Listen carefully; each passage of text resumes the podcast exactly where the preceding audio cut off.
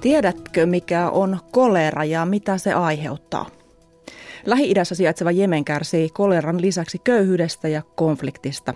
Aluksi asiaa avustustyön haasteista. Ilmiöoppiminen on koulumaailman uutuus. Toimittajamme vieraili koulussa katsomassa, mistä oikein on kysymys. Poliitikkoraati pohtii myöhemmin tässä lähetyksessä kokemuksen merkitystä poliitikon työssä, jossa varmasti käänteitä ei puutu. Ja Yle vastaa osuudessa tarkastelemme Ylen arkistovarantoja ja elävää arkistoa. Jos sinulla on joku asia, joka askarruttaa Ylen arkistovarannoista, niin laita kysymyksesi lähetysikkunan välityksellä. Minä olen Mira Stenström, tervetuloa kuulolle. Aloitamme kuitenkin Pohjois-Korealla, joka on jälleen kerran otsikoissa. Pohjois-Korea laukaisi yöllä Suomen aikaa ohjuksen Japanin Hokkaidon saaren yli. Kyseessä on kuukauden sisään jo toinen Japanin ylitse ammuttu ohjus. Japanin valtiosihteerin mukaan ohjus putosi Tyyneenmereen noin 2000 kilometriä Hokkaidosta itään. Puhelimessa on nyt Suomen Tokion suurlähettiläs Jukka Siukosaari. Hyvää päivää Japaniin. Hyvää päivää Japanista ja hyvää huomenta Helsinkiin. Kuinka Japanissa tämä Pohjois-Korean tekemä koe oikein näkyi? Se näkyi samalla tavalla kuin jo muutama viikko sitten tehty edellinen koe, eli Hokkaidon saarella noin seitsemän aikaan aamulla hälytykset, yleishälytys tai tämmöinen äänihälytys meni päälle ja asukkaita varoitettiin pohjuksesta ja kehotettiin hakeutumaan suojaan. Luonnollisesti samaan aikaan sitten uutislähetyksissä tästä asiasta kerrottiin ja sitten Japanilla on myöskin tällainen tekstivestipohjainen hälytysjärjestelmä, jolla kansalaisia varoitettiin. Mikä siellä tunnelma on tällä hetkellä, kun tuollaiset varoitus, varoitusjärjestelmät ovat aktivoituneet? No tämä rajoittuu tietysti sinne Hokkaidoon tämä varoitus, eli, eli se ei missään tapauksessa kattanut koko Japania eikä Tokiota. Ja Tokiossa elämä jatkuu kyllä ihan normaalisti. Tässä täytyy tietysti muistaa, että vaikka kysymyksessä on hyvin vakava tilanne, niin, niin Japanille kyseessä on jo pitkän jatkumon ähm, ähm, ikään kuin äh, yksi etappi, eli, eli näitä kokeita sekä ohjuksilla että ydinkokeita on tehty jo pitkän aikaa. Tietysti se, mikä nyt on muuttunut, on se, että niiden tiheys on kasvanut. Eli, eli tulkitsenko oikein, että siellä, siellä ollaan vähän niin kuin jo totuttu tähän?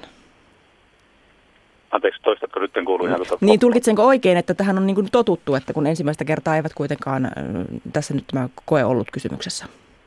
No siinä mielessä tietysti kyllä joo, että kun tämä ei ollut ensimmäinen kerta, niin, niin, niin äh, minkäänlaista paniikkia mielestäni ei myöskään Hokkaidon saarella ole esiintynyt, vaan, vaan tietysti kansalaiset kokevat sen epämiellyttävänä ahdistavana, mutta, mutta ei voida puhua paniikista. Millä tavalla siellä poliitikot ovat tähän kokeeseen suhtautuneet? Maailmalla tätä on jo, jo ihmetelty ja tietenkin tuomittu. Japanin lausunnot ovat hyvin linjassa sen kanssa, mitä Japani on sanonut aikaisemminkin, eli, eli jyrkkä tuomitseminen, jonka he ovat myöskin Pohjois-Korealle eh, ilmaisseet eh, suullisesti, ja sitten tietysti vetoaminen keskeisiin maihin tässä asiassa, Yhdysvaltoihin, Kiinaan, Venäjään, turvallisuusneuvoston pysyviin jäseniin, eli että, että, että YK on turvallisuusneuvosto ottaa tähän asiaan entistä tiukemman kannan.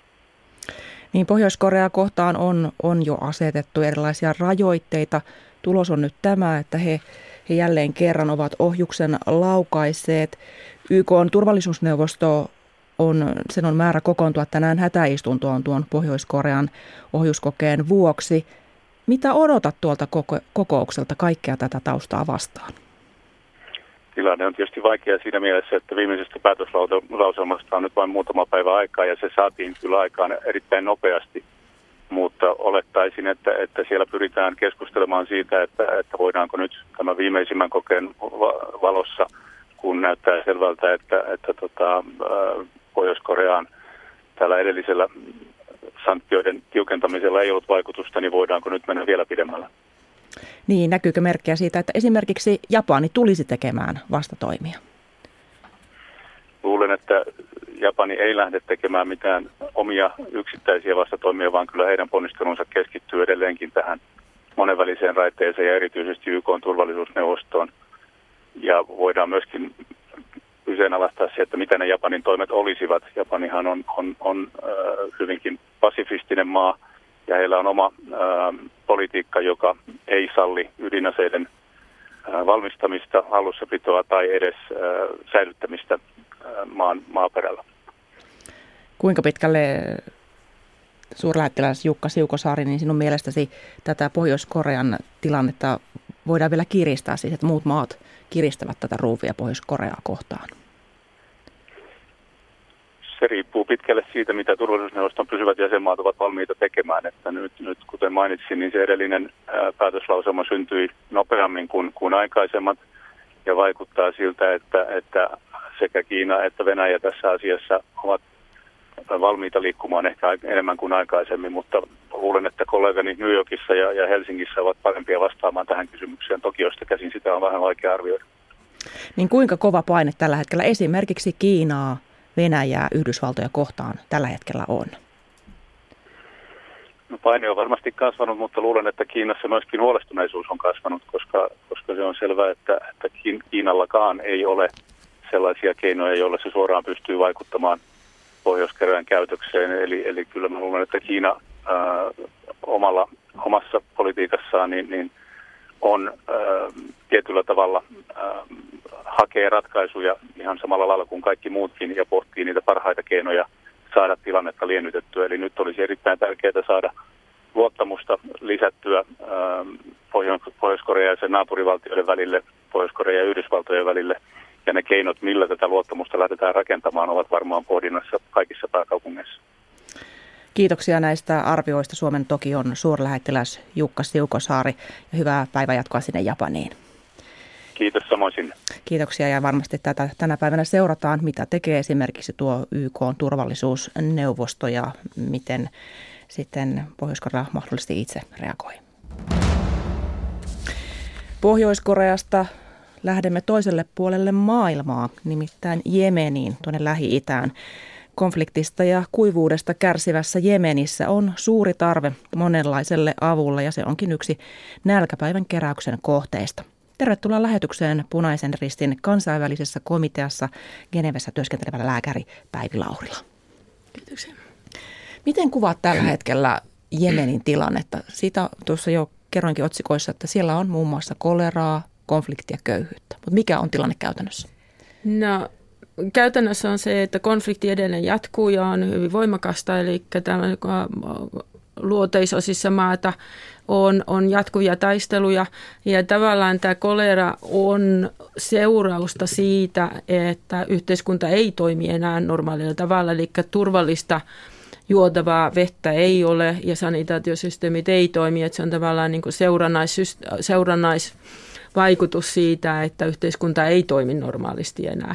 Ja sitä koleraa ei ole saatu hallintaan niin nopeasti kuin, kuin toivoisi juuri sen takia, että, että se sen tarttuvuus edelleenkin jatkuu, että sitä te, maailman terveysjärjestö ja terveysministeri arvioi, että noin 650 000 ihmistä saa tartunnan vuoden loppuun mennessä. Se on jo saavutettu, että nyt uusi arvio on, että vähän vajaa miljoona, miljoona ihmistä saa koleratartunnan vuoden loppuun mennessä.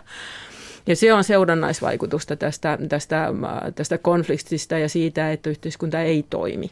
Niin meiltä monelta suomalaiselta tietysti on vähän hukassa ja, ja unohtunut, että mikä tämä kolera on. Mitä se käytännössä aiheuttaa ihmisille? Se aiheuttaa hyvin voimakkaan vesiripulin, eli ihmiset ihmiset kuivuvat hyvin nopeasti.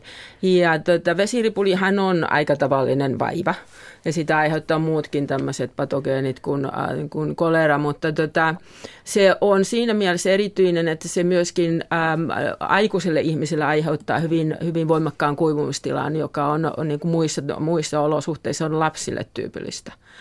Ja, ja siinä tarvitaan hyvin nopeaa toimintaa ja se vesi, sen vesitasapainon, nestetasapainon korjaaminen vaatii hyvin nopeaa toimintaa niille, joilla se on, on, on voimakas se sairastuminen.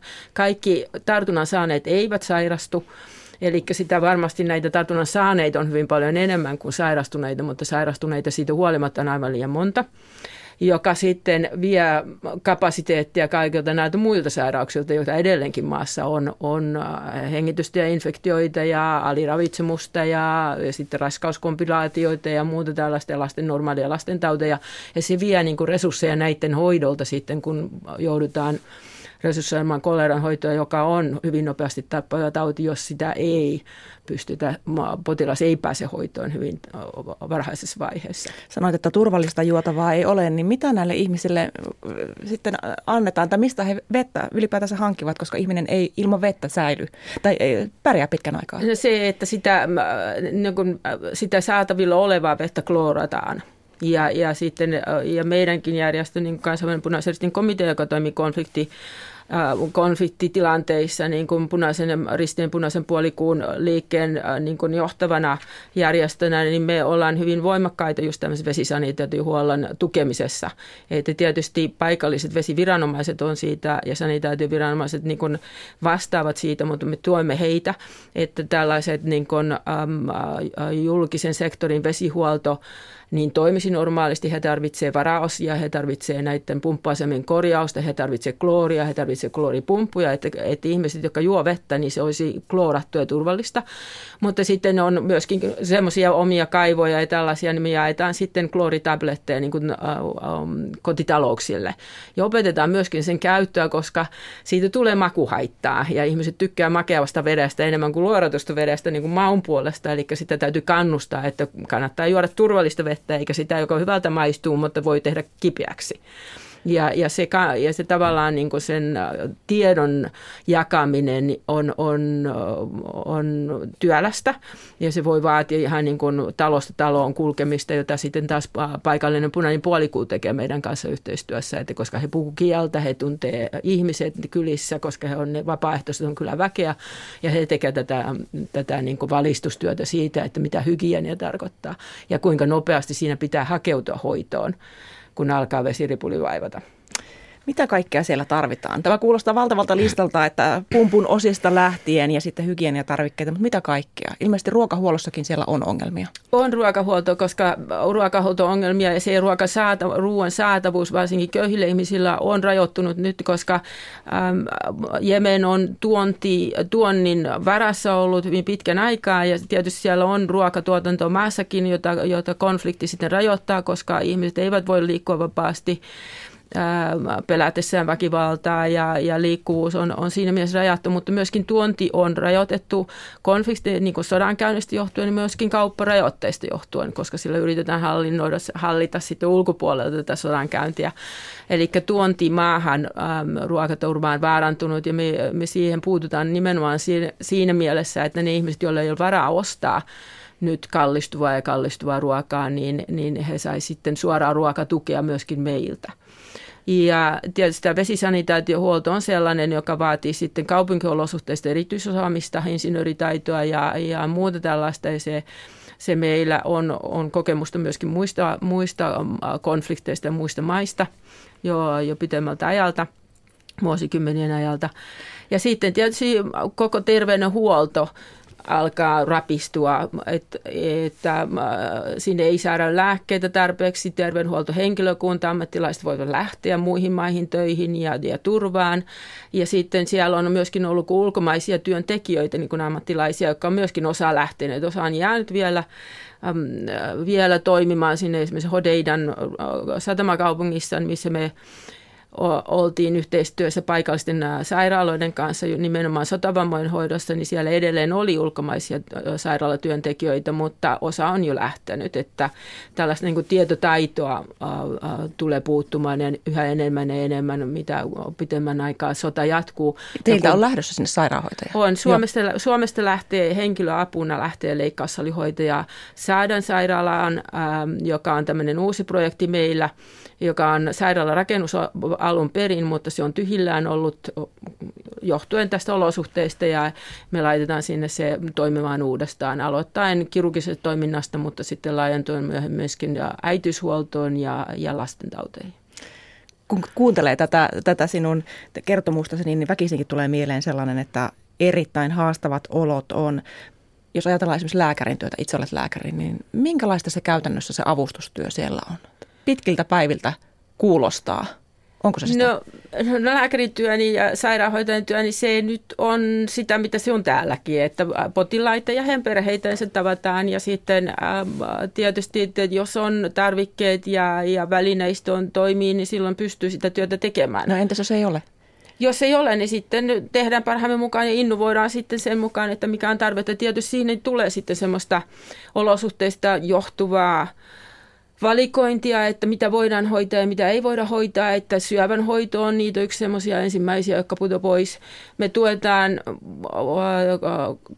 hemodialyysiä, eli tämmöistä keinomunuaishoitoa, me toimitetaan sen tavaraa terveysviranomaisille tähän. Me ei olla sen alueen erityisasiantuntijoita ollenkaan mutta siellä edelleen nämä yksiköt toimii, me toivotaan heille tavaraa, koska he muuten sitä tavaraa ulkomailta saa kauppasaarosta ja tuonnin vaikeuksista, logistiikka-ongelmista ja rahan puutteesta johtuen.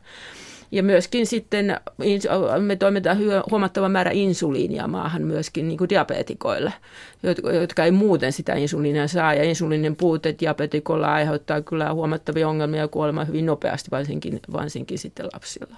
Joka niin mm. kyllä se niin kuin käytännön työ on on aika lailla samanlaista ihmisten kohtaamista ja sitten jokaisten, jokaisten niin kuin tarvetta vastataan siihen tarpeeseen kunkin mukaan. Että tietysti sotavammojahan siellä on se, sotavammat on sellaisia, mitä me ei täällä nähdä. Nimenomaan. Onneksi. Ja tota, että se on ainoa se, että kirurginen hoito on, on niin tarpeet on erilaisia, mutta muuten siellä on sitten sitä, mitä, niitä sairauksia, mitä siellä on muutenkin. Nyt nälkäpäivänä kerätään rahaa muun muassa niin, Jemen, Jemeniä, Jemeniä mm. varten niin, tai Jemeniin, niin kuinka kauan sillä tarvitaan ylipäätänsä punaisen ristin tai sitten punaisen puolikuun kaltaisten järjestöjen apua? Punainen puolikko on paikallinen järjestö, että se toivottavasti siellä jatkuu sitten vuosikymmenen sen jälkeen, että kun rauha Senkin tulee. jälkeen muut ovat lähteneet. Eli paikalliset mm. sitten, että, että tuota, se riippuu tietysti, kuinka kauan konflikti jatkuu, niin me ainakin sen aikaa siellä ollaan, jos, jos meidän olosuhteet, niin kuin työskentelyolosuhteet sallivat sen. Meillä on ollut menneinä vuosina myöskin turvaongelmia. Tänä vuonna ollaan saatu niin kuin enemmän sitten vakuuksia molemmilta sodankäynnin puolilta, että, että he kunnioittaa meidän läsnäoloa ja avustaa meidän niin kuin, toimintaa siinä mielessä, että, että äh, tarkastusasemilla ja muilla tällaisilla niin ei tule viivätyksiä eikä, eikä tällaisia esteitä. Et siinä mielessä tämä vuosi on ollut niin kuin, äh, laajennetaan ja laajennetaan sitä toimintaa. Että, tota, mutta siinä mielessä sitten me ollaan niin kauan kuin konflikti vaatii niin jonkin muutamia vuosia sen jälkeen tiettyjä asioita sitten tekemässä fyys- fyysisen niin kuin liikuntaesteisten niin kuin amputoitujen ihmisten avustustyötä ja se jatkuu varmasti aika pitkään. Et meillä on siellä näitä tällaisia proteesipajoja, joita me tuetaan ja koulutetaan väkeen, niin siihen jatkuu todennäköisesti vuosia sen jälkeen vielä. Mutta sitten paikallinen punainen puolikuu jatkaa toimintaansa, ehkä muuttaa sitten mitä he tekevät, mutta tällainen niin hygienivalistus ja perheen avustaminen ja, ja tällainen on heidän niin kuin ydintoimintaansa joka tapauksessa.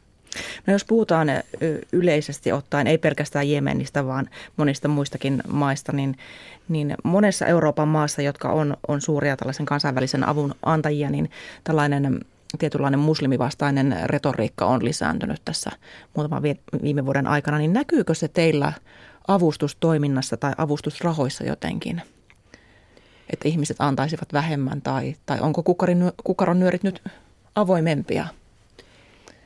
No vaikeaa sanoa, että kuinka paljon just juuri tämä niin kuin, eurooppalaisten muslimivastaisuus siihen vaikuttaisi, että tietysti voi vaikuttaa siinä mielessä, että annetaan vähemmän, koska sitten katsotaan, että se ei ole meidän ongelma, mutta sitten toisaalta annetaan niin kuin, ehkä enemmänkin, koska me, me, pyritään toimimaan siellä paikan päällä koska ihmiset ei nyt pääsääntöisesti halua lähteä. Kyllä niin kuin jokainen haluaisi pysyä kotonaan, koska se on se paras paikka olla.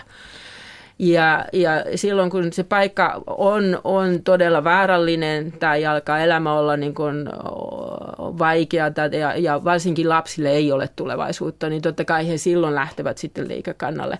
Ja siinä mielessä monet ihmiset ymmärtää, että parempi heidän on niin kuin omassa ympäristössä jatkaa sitä elämää, jos se vaan, olisi sen, jos se vaan sallisi sen. Niin sitten monet niin kuin käsittää sen, että auttaminen siinä mielessä on hyvä – Eli se voi vaikuttaa moneen suuntaan, että hirveän vaikea sitten, että kumpaan, kum, miten tämä tasapaino menee, että annetaan vähemmän sen takia, että katsotaan, että se ei ole niin kuin meidän ongelma, koska me ollaan erilainen kulttuuritausta, tai sitten, että se on meidän ongelma, koska me halutaan auttaa, että he, ihmisten ei tarvitse lähteä pois, tai sitten, että me halutaan, että meidän kulttuuriominaisuudet säilyy sellaisena kuin ne on tällä hetkellä ja tämmöistä sekoittumista mahdollisimman vähän tulisi, mikä, mikä sitten toisaalta lisäisi kyllä sitten sekoittuminen niin kuin ymmärtämistä, että, että miten he, ihmiset niin kuin ehkä hiukan eri lailla ajattelee elämää ja, ja perhettä ja olemista, vaikka perusolemus ihmisillä on itse asiassa – aika lailla sama. Lapset on tärkeitä ja elämää, ja elämää toivotaan jatkuvan ja se toivotaan olemaan mahdollisimman hyvää. Ja lapset on lapsia kaikkialla maailmassa. Kaikkialla ja tärkeitä. Kiitoksia näistä arvioista Punaisen ristin kansainvälisessä komiteassa Genevessä työskentelevä Päivi Laurila. Kiitos. Kiitoksia. Suuret sotaharjoitukset nostattavat jännitystä Itämeren alueella, mutta Venäjän ja lännen vastakkainasettelu on tuonut valokeilaan myös vaikeammin tulkittavat uhkakuvat. Hybridiuhkat haastaa, haittaa, hajottaa ja hämmentää. Maailmanpolitiikan arkipäivää ohjelma sukeltaa hybridiuhkien hetteikköön lauantaina kello 14 uutisten jälkeen. Yle. Radio Suomi. Sitten menemme suomalaiseen kouluun. Onko ilmiöoppiminen puuhastelua ja jääkö kouluissa lukemisen ja laskemisen oppiminen syrjään ilmiöjaksojen aikana? Tällaiseen ilmiöön tutustumme nyt. Nimittäin uudet opetussuunnitelmat ovat alakoulussa käytössä viime syksystä lähtien, ovat olleet siis alakoulussa käytössä viime syksystä lähtien ja paljon huomiota on saanut juuri ilmiöoppiminen. Jokaisessa koulussa on vuosittain vähintään yksi jakso, jossa yhdistellään eri oppiaineita ja tutkitaan yhtä teemaa monelta kantilta. Toimittaja Elina Päivinen kävi helsinkiläisellä Pohjoishaagan ala-asteella kysymässä, miten ilmiöoppiminen toimii.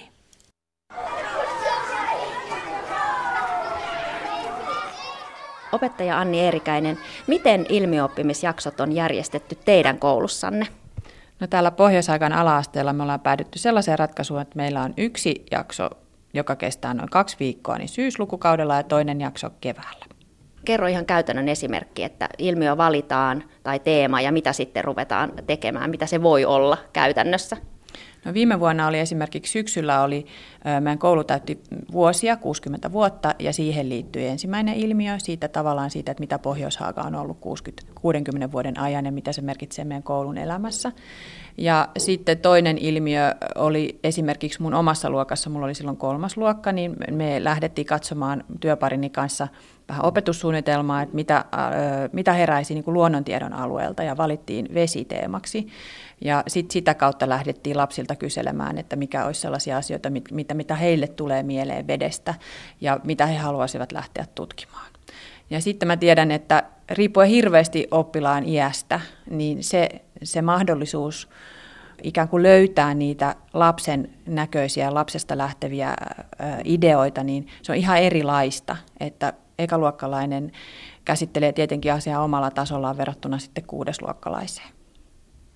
Miten vaikeaa tai helppoa on asettaa niitä tavoitteita, kun niitä kuitenkin ainakin tuolla opetussuunnitelman perusteissa toivotaan, että oppilaat on myös mukana asettamassa tavoitteita, mitä sen ilmiöjakson aikana opitaan.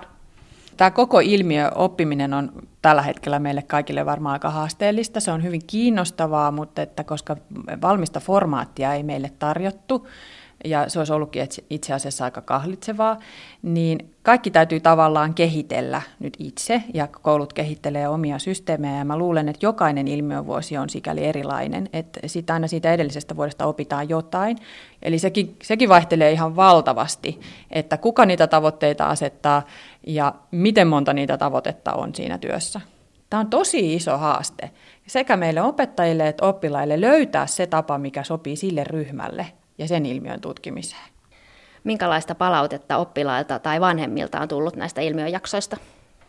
No musta tuntuu, että vanhemmille tämä on varmaan vielä hyvin jäsentymätön asia. Ja se on täysin ymmärrettävää, koska se on meille kaikille vielä niin uutta. Mutta tota, lapset on tykännyt aika paljon ja, ja varsinkin ne lapset, joille se, se työskentelytapa on luontevaa ja, ja se semmoinen itsenäinen työ kiinnostaa. Sitten ne oppilaat, jotka ei itse ohjaudu niin helposti ja tarvitsee paljon aikuisen apua, niin he saattaa välillä varmaan sit olla semmoinen olo, että ei tiedä mitä tekisi. Ja sitten ehkä senkin sanominen ääneen voi tuottaa ongelmaa, eli ei sitten tulekaan hakemaan sen aikuisen apua, vaikka sen nimenomaan tietenkin korostetaan, että tuu pyytämään aikuiselta apua ja katsotaan yhdessä. Ja sitten se haaste siinä, että jos sulla on 25 oppilasta luokassa ja vaikka he työskentelisivät pareittainkin, niin siellä saattaa olla vaikka yhdeksän sellaista paria, jotka kaikki tarvitsisivat sitä niin kuin open kanssa tekemistä.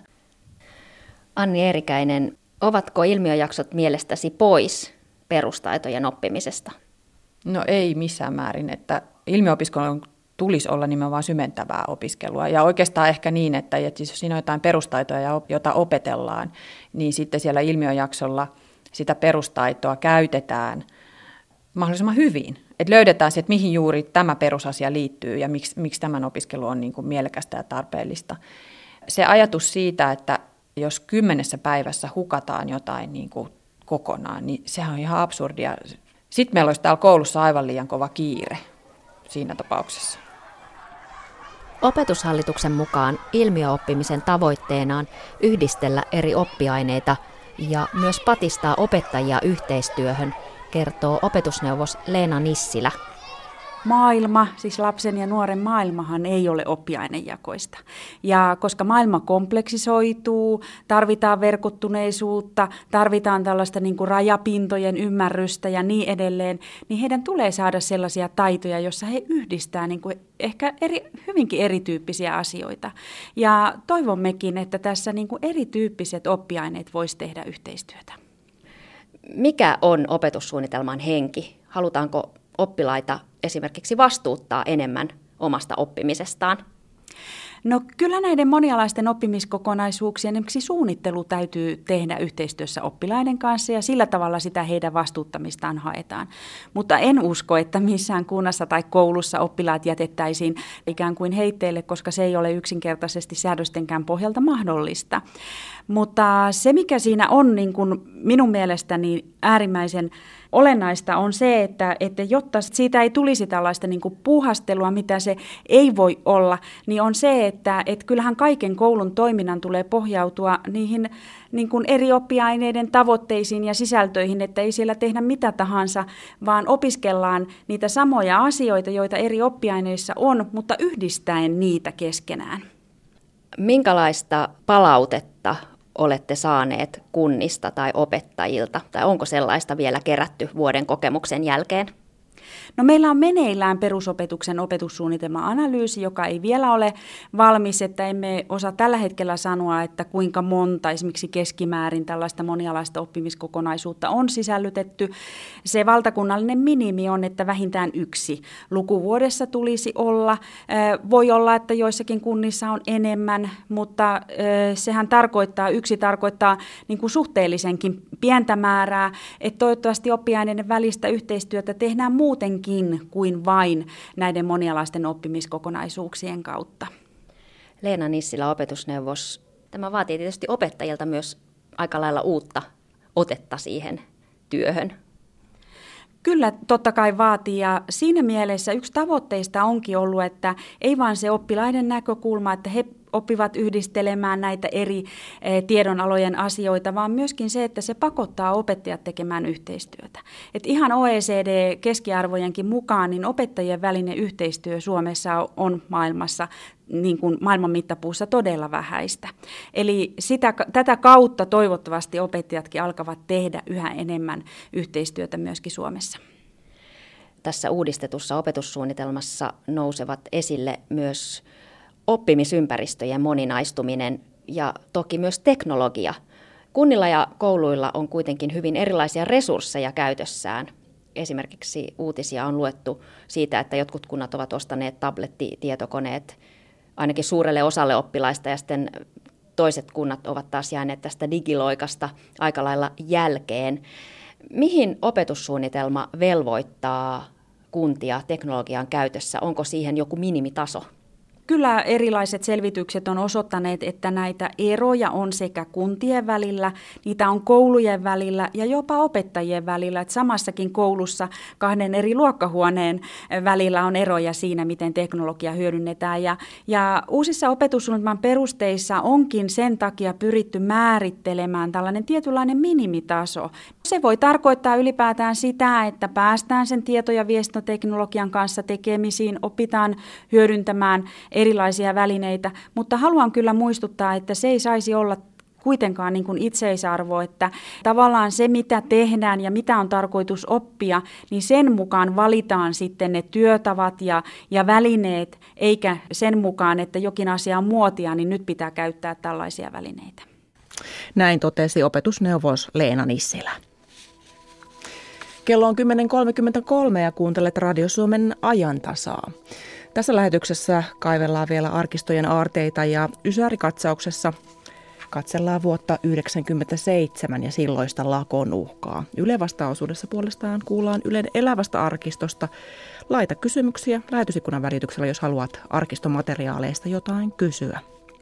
Kuulemme myös, minkälaista politiikka on työnä. Kuinka paljon pitkä kokemus auttaa työssä, josta käänteitä ei taatusti puutu. Nyt studioon on saapunut Suomen radiosta Matti Ylönen. Mitäs teillä on tänään tulossa? Taidan lainata tähän sellaista biisiä kuin Kirjoita postikortti. Olisiko se hyvä biisivalinta? Se olisi hyvä biisi, tai sitten minä olen pikkupoika postelioni, tai kirjeen sulle kirjoitan, tai mitä näitä nyt tämmöisiä... Klassikoita. Ko- niin, ja kohta aika menneen niin. maailman asioita, koska suomalainen keskimäärin saa yhden kirjeen kuukaudessa, kun puhutaan kirjepostista. Tänään voimaan astui uusi postilaki, ja se mahdollistaisi nyt sen, että kirjeitä voitaisiin siirtyä jakamaan ää, ainoastaan kolmena päivänä viikossa, siis sellaisilla alueilla, jossa ei ole tätä sanom, tai siis, tämä ei koske siis sitä aluetta, jossa on, varhaisjakeluverkkoja niin, niin siis postia tuli ainoastaan kolmena päivänä viikossa. Meinaako posti tähän tarttua? Sitä selvitellään Suomen radion aluksi, koska vaikka laki sen mahdollista, niin se ei välttämättä vielä pidä paikkaa, se, se saman tien astuisi voimaan. Sitten teillä on ilmeisesti tulossa tämmöistä lastenohjelmasta, joka kuohuttaa tai on monessa verrassa hyvin katsottu. Niin, no joo, ryhmähau. Siis tuntuu, että näinä päivinä on vähän vaikea saada enää semmoista sukupolvikokemusta, paitsi näköjään lapsille. Ja, ja jotenkin se yllättää, koska kun katsoo vaikkapa TVn ihan normaalia tarjontaa, niin erilaisia lastenohjelmia ja pelkästään lapsille suunnattuja TV-kanavia on ihan älytön määrä. Mutta sitten tuommoinen sunnuntai-aamujen tiettyyn kellonaikaan tuleva animaatio, niin se, se synnyttää suorastaan suurena niin kuin kansanliikkeitä. Omassa lapsuudessa se oli tykkää tautaosa tai sitten et katso mitään. Mutta vaikka vaihtoehtoja on, niin edelleen joku ohjelma pystyy, pystyy lapset naulaamaan TVn ääreen. Ja areena ääreen totta kai myös. Mitä tästä on tulossa mahdollisesti? No me päästään tämmöisten HC-fanien, eli kovan luokan ryhmähaufanien juttu sille ainakin. Sitä jäädään odottelemaan. Kiitoksia Matti Ylönen, että kävit. Ja kun tuossa puhuttiin postista, niin veikkaanpa, että, että kansanedustajat sitä postia varmasti saavat. Liekö se sitä entisajan niin sanottua etanapostia vai, vai sähköpostia, mutta joka tapauksessa. Mutta nyt mennään politiikan maailmaan, nimittäin kokoomuksen kansanedustaja Ilkka Kanervasta tulee huomenna Suomen pitkäaikaisin kansanedustaja. Tuolloin Johannes Virolainen jää ykköspaikalta toiseksi. Mutta mitä politiikan teko vaatii ja millaista kansanedustajan työ on? Kansanedustajan työstä puhumassa on 42 vuoden kokemuksen omaava Ilkka Kanerva, keskustan kansanedustaja 14 vuoden kokemuksen omaava Aila Paloniemi ja kahden vuoden kokemuksen omaava kes- äh, Vasemmistoliiton ensimmäisen kauden kansanedustaja Hanna Sarkkinen. Maria Alakokko juontaa. Ilkka Kanerva, onneksi olkoon. Huomenna olette Suomen pitkäaikaisin kansanedustaja. Kiitoksia. 15 331 vuorokautta ja siitä suuri osa eri ministerin tehtävissä. Vielä tänään tämä ennätys on Johannes Virolaisen nimissä. Miten virtaa on riittänyt? Miltä vaikuttaa? Hyvin näyttää riittävä. Joo, ei sit, tota, en mä sitä mittaa, enkä mä ole niin kuin tätä asiaa sinänsä pitänyt millään tavalla ikinä mielessä. Niin se on sivuvaikutus, jos sellainen on tullakseen ja nyt se on kohdallaan mikä siinä otan tietysti kommentteja ja kannustusta vastaan ja olen siitä tietysti hyvin mielessä, niin se on luonnollista. Onko siitä tullut elämäntapa? No mulla kansanedustajuus ei periaatteena ole työtä. Se on, mulle se on oikeasti enemmän. Se on, jos vähän yläkieltä käyttää, niin se on jonkunlainen, jonkunlainen kutsumus tai, tai missio mun elämässäni. Semmoinen virkamiesasenteinen työnteko ei ole minusta kansanpalvelijalle oikea asenne. Siinä pitää olla intohimo mukana ja, ja halu oikeasti vaikuttaa kansainvälisesti ja kansallisesti asioiden hoitamiseen. Keskusta näillä Paloniemi, teillä on kolmas kausi ja neljäs. Anteeksi, neljäs kausi ja 14 vuotta kansanedustajan työssä. Mikä, minkälainen palo ja mikä merkitys sillä on, että sitä kokemusta karttuu? No kun on tuo nimikin Paloniemi, niin kyllä mulla on erittäin kova intohimo tehdä tätä. Ja olen samaa mieltä, että tämä on enemmän kuin työtehtävä. Tämä on, kyllä tämä on pikkusen semmoinen elämän asenne. Ja, ja erittäin tärkeää minun mielestäni tässä hommassa on se, että että sun pitää pitää yllä sitä intohimoa, sun täytyy olla utelias, niin kuin mä tietysti olen hirveän utelias kaikelle.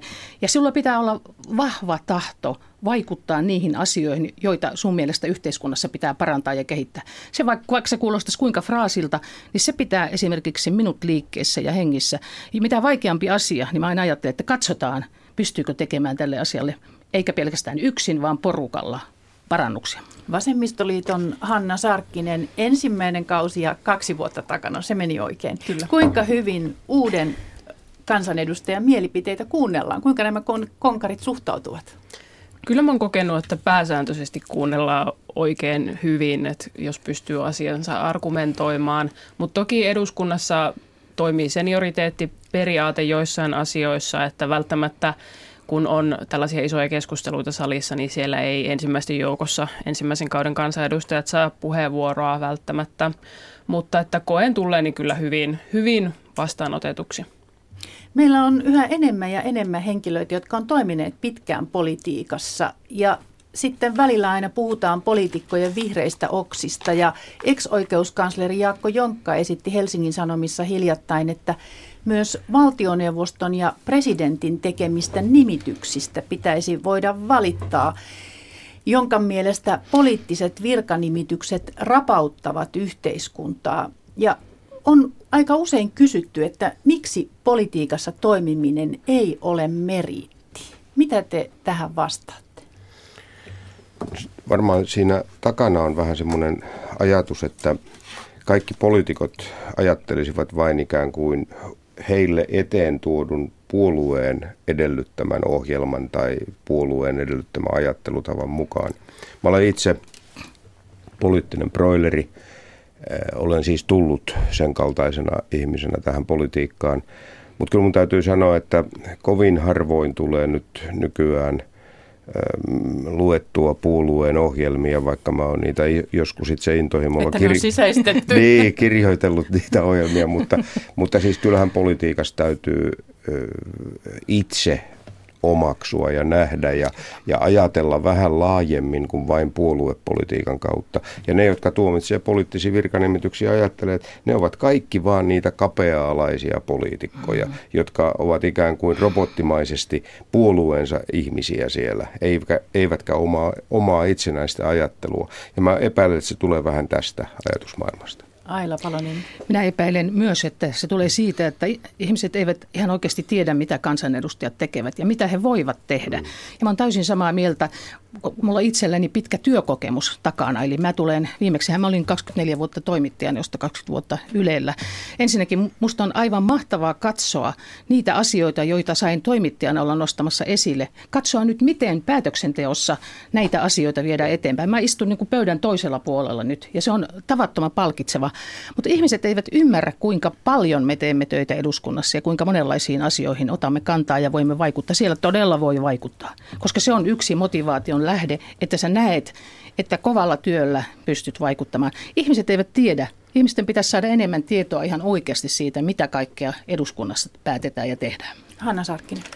Kyllä kieltämättä on joskus käynyt mielessä, että mitä sitten, jos en enää ole eduskunnassa ja on, on työuraa jäljellä, että huoliiko mua kukaan töihin, kun tämä politiikan arvostus on on vähän heikkoa ja, ja myös se työkokemuksen arvostus, minkä politiikan piiristä saadaan, niin sitä ei välttämättä tunnusteta.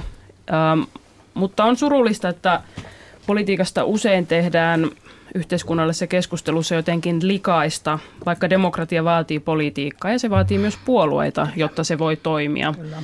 Eli siinä mielessä tarvittaisiin joku tällainen laajempi politiikan, demokratian arvonpalautus Mutta kyllä mä näen, että nämä virkanimitykset, poliittiset virkanimitykset osittain saattaa myös liata sitä politiikan nimeä niissä tapauksissa, kun on epäselvää, että onko joku tehtävä, niin valitaanko siihen poliittisin perusteen tai poliittisella edustuksellisuuden tai suhteellisuuden periaatteella vai valitaanko siihen puhtaasti pätevyyden perusteella. Pitäisi olla selvää, että mitkä tehtävät on sellaisia, mihin vaikuttaa se poliittinen tausta. Esimerkiksi Helsingin apulaispormestarit, niin on minusta ihan perusteltua, että ne on niin poliittisia virkoja. Mutta se pitää olla selvää. kaikista voidaan valittaa ihan nopea kierros, kyllä vai ei? Kyllä oikeuslaitos ottaa sitten niin kovan tehtävän, että pelkään kyllä kauheita ruuhkia sitten. Ja, ja ylipäätään, niin, miten löydetään se mittatikku, jolla pystytään oikeasti sanomaan, että tämä oli nyt poliittinen nimitys ja tämä, tämä, tässä ei ollut pätevyydellä esimerkiksi painoarvoa. Mä, mä, en ihan var, mä, en ihan, mä en ihan usko Sa- siihen. Sanotaan nyt yksi, jota voi moni sanoa, että se on poliittinen nimitys. Olli Rehnin valinta Suomen Pankin johtokunnan jäseneksi varmasti poliittinen nimitys, mutta taatusti täyttää myös kaikki muut Kyllä. asialliset perusteet. Kyllä. Että eihän se poliittinen virkanimitys tarkoita sitä, että se on a priori hyvä tai paha. Et siinä monet, sen ihmisen ominaisuudet ja osaaminen Kyllä. yhteiskunnallisessa rajapinnassa on hyvin olennainen. Eikä Kyllä. poliittinen tausta tee kenestäkään epäpätevää. Juuri näin. Juuri Selvä, näin. näin Tämä tuli selväksi, mutta ihan lopuksi kysyn sellaisen erittäin tärkeän kysymyksen, että kun kokemusta karttuu lisääntyykö nöyryys? Kyllä, kyllä mä sanoisin, että, että näin on. Mä olin aika polleva poika, kun mä tulin eduskuntaan ja nyt mä huomaan, että mä olen sieltä häntä päästä oikeasti, että muut on paljon fiksumpia ja viisaampia. Kyllä 14 vuodessakin nöyryys on lisääntynyt. Mitä enemmän tietää, sen paremmin tietää sen, mitä ei tiedä. Hyvä sanonta. Kuinka hyvin te pystytte pitämään yhteyksiä valitsijoihin, siis kansaan, sinne missä sen vallan pitäisi olla? Ihan lyhyesti. Erittäin hyvin se riippuu ihan itsestäsi, kuinka paljon kierrät, liikut, otat vastaan vieraita, käyt maakunnassa eri paikoissa. Kyllä se riippuu sinusta itsestäsi. Minä olen aina halunnut pitää yhteyttä niihin ihmisiin, jotka ovat luottamuksen minulle antaneet ja ylipäätään kansalaisiin. Sosiaalinen media on siitä hyvä, että voi päivittäin kertoa kuulumisia Facebookissa ja Instagramissa ja näin edelleen, mutta kyllä silti tarvitaan näitä ihan face-to-face vierailuja. Itsekin aika paljon tuolla Oulun seudulla liikun silmän valkuaisen tasolla pitää ihmiset tavata ja, ja, ja pidän tärkeänä, että verisuonisto on kunnossa. Näin velmuili kokoomuksen kansanedustaja Ilkka Kanerva. Maria Alakokko haastatteli. Ysärikatsauksessa tällä viikolla pääosassa on tuoreen valtakunnan sovittelijan Koetin kivi, Paperiliiton lakko 1997. Ysärikatsauksen toimittaa Kati Lahtinen. Syyskuussa 1997 paperiliitto uhkasi pysäyttää maan koko paperiteollisuuden. Tunnelmia tuon syksyn työmarkkinoilla kuvattiin poikkeuksellisen koviksi. Kiista alkoi Nokian pehmopaperitehtaalla huoltomiesten työsopimuksesta. Kyse oli siis ulkopuolisen työvoiman käytön ehdoista ja edetessään lakko olisi pysäyttänyt 50 tehdasta. Liitto ilmoitti tästä päätöksestä sen jälkeen, kun työtuomioistuin tuomitsi sen hyvityssakkoihin Nokian paperi Oyn lakosta ja siihen liittyvistä tukitoimista. Metsäteollisuus puolestaan aikoi viedä kaikki muutkin tukilakot työtuomioistuimen ratkaistavaksi. Metsäserlan Kyroskosken tehtailla tuotanto oli jo ajettu alas. Pääluottamusmies Jussi Niinemaata haastatteli Hilppa Kimpanpää. Eikö yhtään pelota tuo työtuomioistuimen eilinen päätös? Siis miten se voisi pelottaa? No, tulee sakot taas. Paljon mahdollista. Jos suuri lakko maanantaina alkaa, eli kaikki Suomen paperitehtaat pysähtyvät, niin pysähtyvätkö todellakin kaikki? Vaikuttaa siltä, että kaikki ovat mukana. Entä jos tuo maanantainen lakko toteutuu? Miten siitä päästään ulos? Sopimalla. Miten nämä neuvottelut saadaan käyntiin? Minä uskon, että ennen maanantaita on neuvottelut käynnissä. Syntyykö sopu ennen maanantaita? Toivottavasti. Kun Kaipolan tehtaat eivät ole nyt tänään mukana tässä tukilakossa, solidaarisuuslakossa, niin häiritseekö se tätä työtaistelu mielialaa? Ei. Miksi ei? Miksi häiritsisi? Teollisuuden työnantajaliiton varatoimitusjohtaja Tapani Kahri oli aiheesta vähän runsassanaisempi. Tukilakkojen laajentaminen koko maahan oli käsittämätöntä. No neuvottelu riippuu minusta erittäin pitkälti siitä, miten tuota, paperiliitto käyttäytyy nyt tässä tulevaisuudessa. Siis jos, jos paperiliitto on sitä mieltä, että Suomen lainsäädäntö ei koske heitä, niin on aika lailla vaikea meidän hyväksyä heidän käsityksiänsä.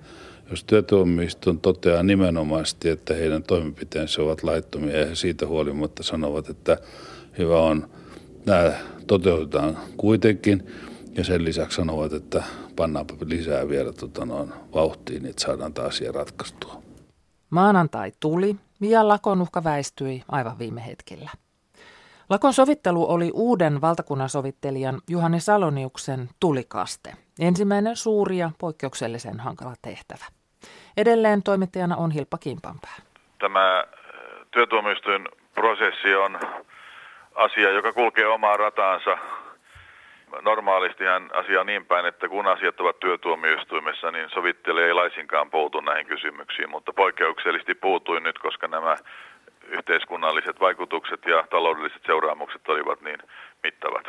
Te olette uusi valtakunnan sovittelija Juhani Salonius ja tämä oli varsinaisesti ensimmäinen koetin kivi teidän uudella urallanne.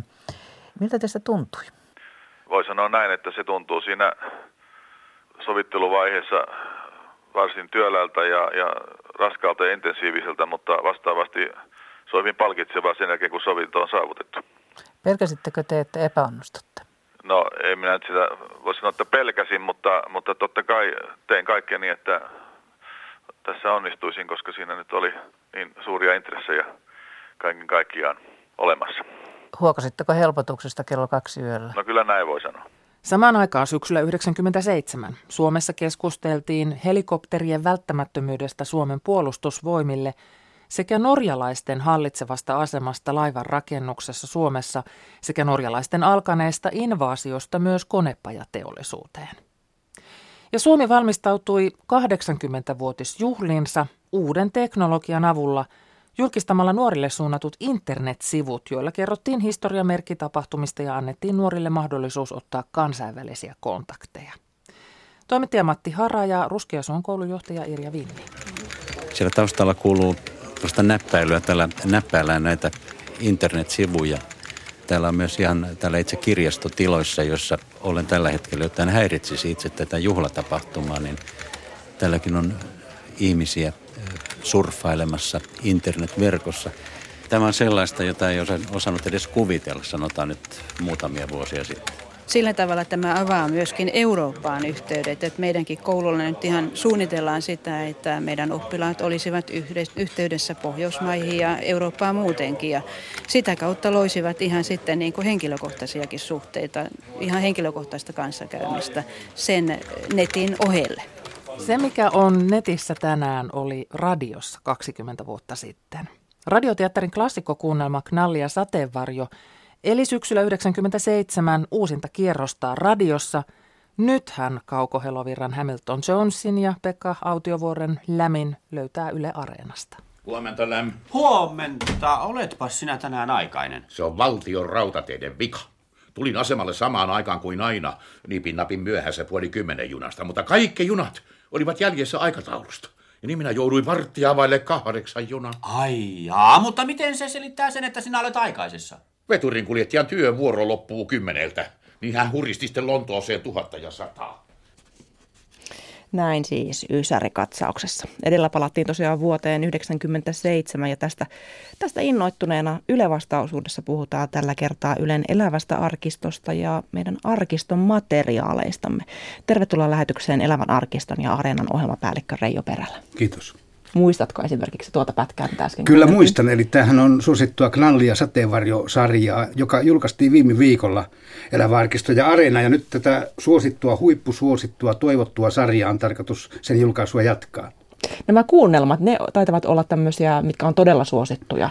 Sekä Areenassa että tuolla Elävän arkiston puolelta voisitte löytää ne. Kyllä tämä radiodraama on hyvin kysyttyä ja samaten te, vanhat TV-sarjat ja TV-elokuvat. Mehän saatiin vuosi sitten solmittua tekijäoikeusjärjestöjen kanssa sopimus, joka mahdollisti aivan uudenlaiset avaukset. Eli julkaistiin kokona, voidaan julkaista kokonaisia TV-sarjoja ja TV-elokuvia ja niin poispäin. Ja itse asiassa eilen Areenan puolelta puolella julkaistiin esimerkiksi tämä rikosjännärisarja Raid ja Harjunpääsarja. Julkaistiin tämmöinen iso paketti poliiseja ja rosvoja ja siellä kärkituotteena tämä Raid ja sitten näitä Harjunpää ohjelmia sekä videoina että kuunnelmina. Ja sitten siellä on taustalla vielä muita ohjelmia rikostarinoita Suomesta, ei vanhene koskaan ja niin poispäin. Eli siellä oli iso paketti. Ja lähetysikkunassa sanotaan tosiaan, että Knalli ja Sateenvarjo oli hieno sarja, eli sitä ainakin siellä on kuunneltu. No marraskuussa on tulossa, sen verran voidaan tässä pikkusen mainostaa, että tämmöinen itsenäisyyspaketti, eli mitä silloin tulee, mitä katsojat ovat toivoneet? No silloin tulee todella tuhti hyvä paketti, sodan ja rauhan miehet, yhdeksän miehen saappaat, Manilla-köysi, tykkimies Kauppalan viimeiset vaiheet, Vääpeli Sadon tapaus, kirje isältä ja niin poispäin. Ja kun tulevaisuudesta puhutaan, niin vielä voi tässä sanoa, että Metsolat, suosittu ja kaivattu Metsolat ilmestyy joulukuussa, eli 19. päivä joulukuusta, joulukuuta julkaistaan 30 osaa kaivattua, suosittua Metsolat-sarjaa. Se on vähän niin kuin jo, vähän joululahja. Se on joululahja, se on Yleisradion joululahja. Mitä kaikkea, mitkä meillä, niin kun, kun ajatellaan, Ylellä on valtavasti arkistomateriaalia, niin mitkä meiltä ovat toivotuinta materiaalia? Kyllä se tämä draama on. Draama ja viihde, musiikki, oikeastaan laidasta laitaan toivotaan ja sitten lastenohjelmien klassikoita toivotaan.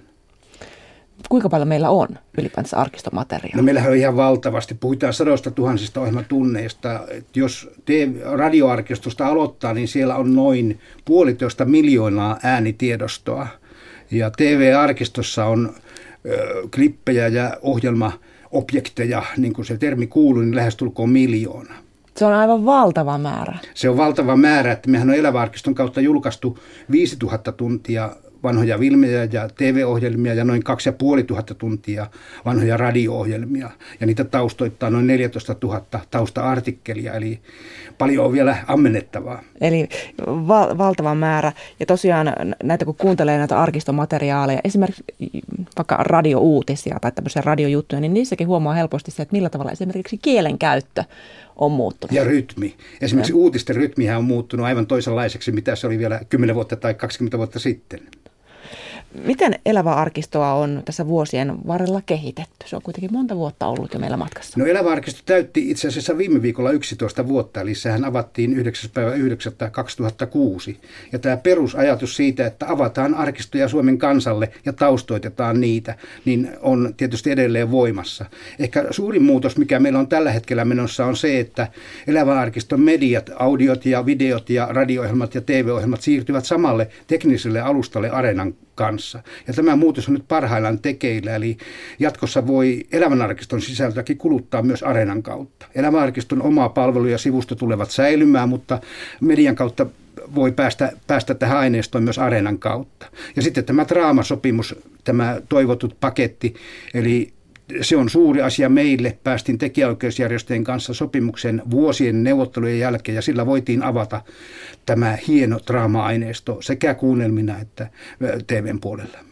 No jos ajatellaan tällaista meidän arkistovarantoja, niin osahan on sillä tavalla näistä arkistomateriaaleista, että niitä ei ole digitoitu, että tarvitsee digitoida. Niin minkälainen digitointityö meillä on käynnissä? No meillä on ihan valtava digitointityö, eli kun näitä nimikkeitä on näin paljon, niin mennään ensi vuosikymmenelle ennen kuin kaikki on digitoitu, että noin puolet, jos karkeasti sanoo, niin noin puolet on digitoitu tällä hetkellä. Ja tietysti sitten arkistot on suuria ja ei ehkä kaikkea sitä, mitä arkistossa on, ei ole tarkoituksenmukaistakaan avata. Ne eivät täytä teknisiä laatuvaatimuksia ja kaikki sisältö ei ole sillä tavalla kiinnostavaa, että niitä kannattaisi avata. Ja sitten meillä on tietysti edelleen olemassa tekijäoikeusrajoituksia, jotka lähtee ennen kaikkea musiikista.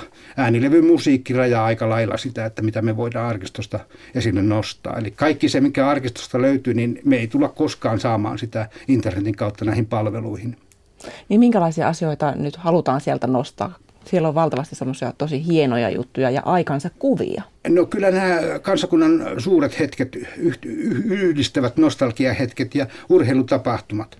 No urheilussa on se ongelma, että se on tekijäoikeudellisesti erittäin haastavaa ja vaikea avata niitä su- suomalaismenestyksiä. Niitähän toivotaan paljon.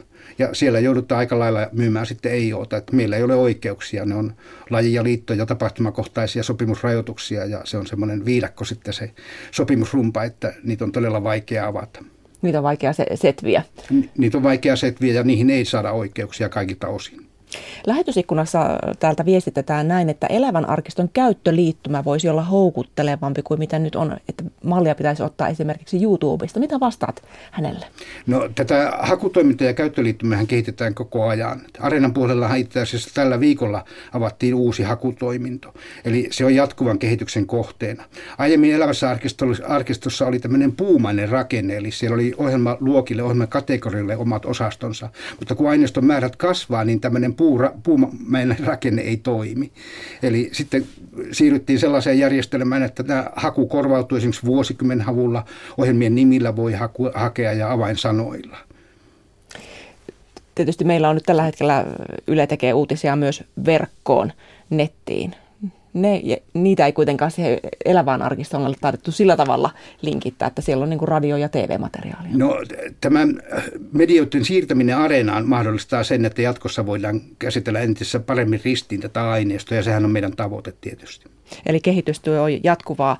Vielä lopuksi Reijo Perällä, jos nyt haluaa esimerkiksi hankkia itselleen jonkun elävästä ar- ar- arkistosta tai areenasta jonkun jutun, niin niitä pystyy myös ostamaan arkistomateriaalia? Arkistomateriaalia voi ostaa, eli se on Yle Arkiston myynti, jota kautta voi lähestyä, mutta elämäarkistoaineistohan voi omilla nettisivuillaan käyttää ilmaiseksi ja vapaasti, eli niin sanotusti empelätä, eli ottaa playerin, upottaa omalle sivustolla ja se on ilmaista, ja sitä löytyy ohjeet elämäarkiston sivustolta. Eli sieltä voi, sieltä voi, voi ladata? Voi ainakin omille nettisivuille ladata. Ja ilmaiseksi. ilmaiseksi.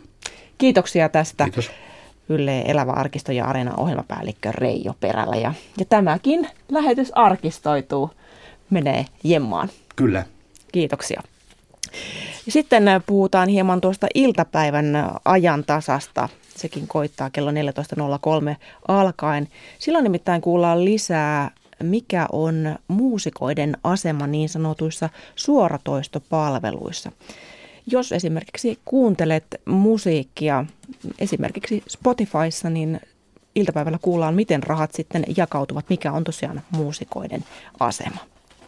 Iltapäivällä kuullaan lisää myös esimerkiksi työvoiman liikkuvuudesta ja työvoiman saamisen vaikeudesta.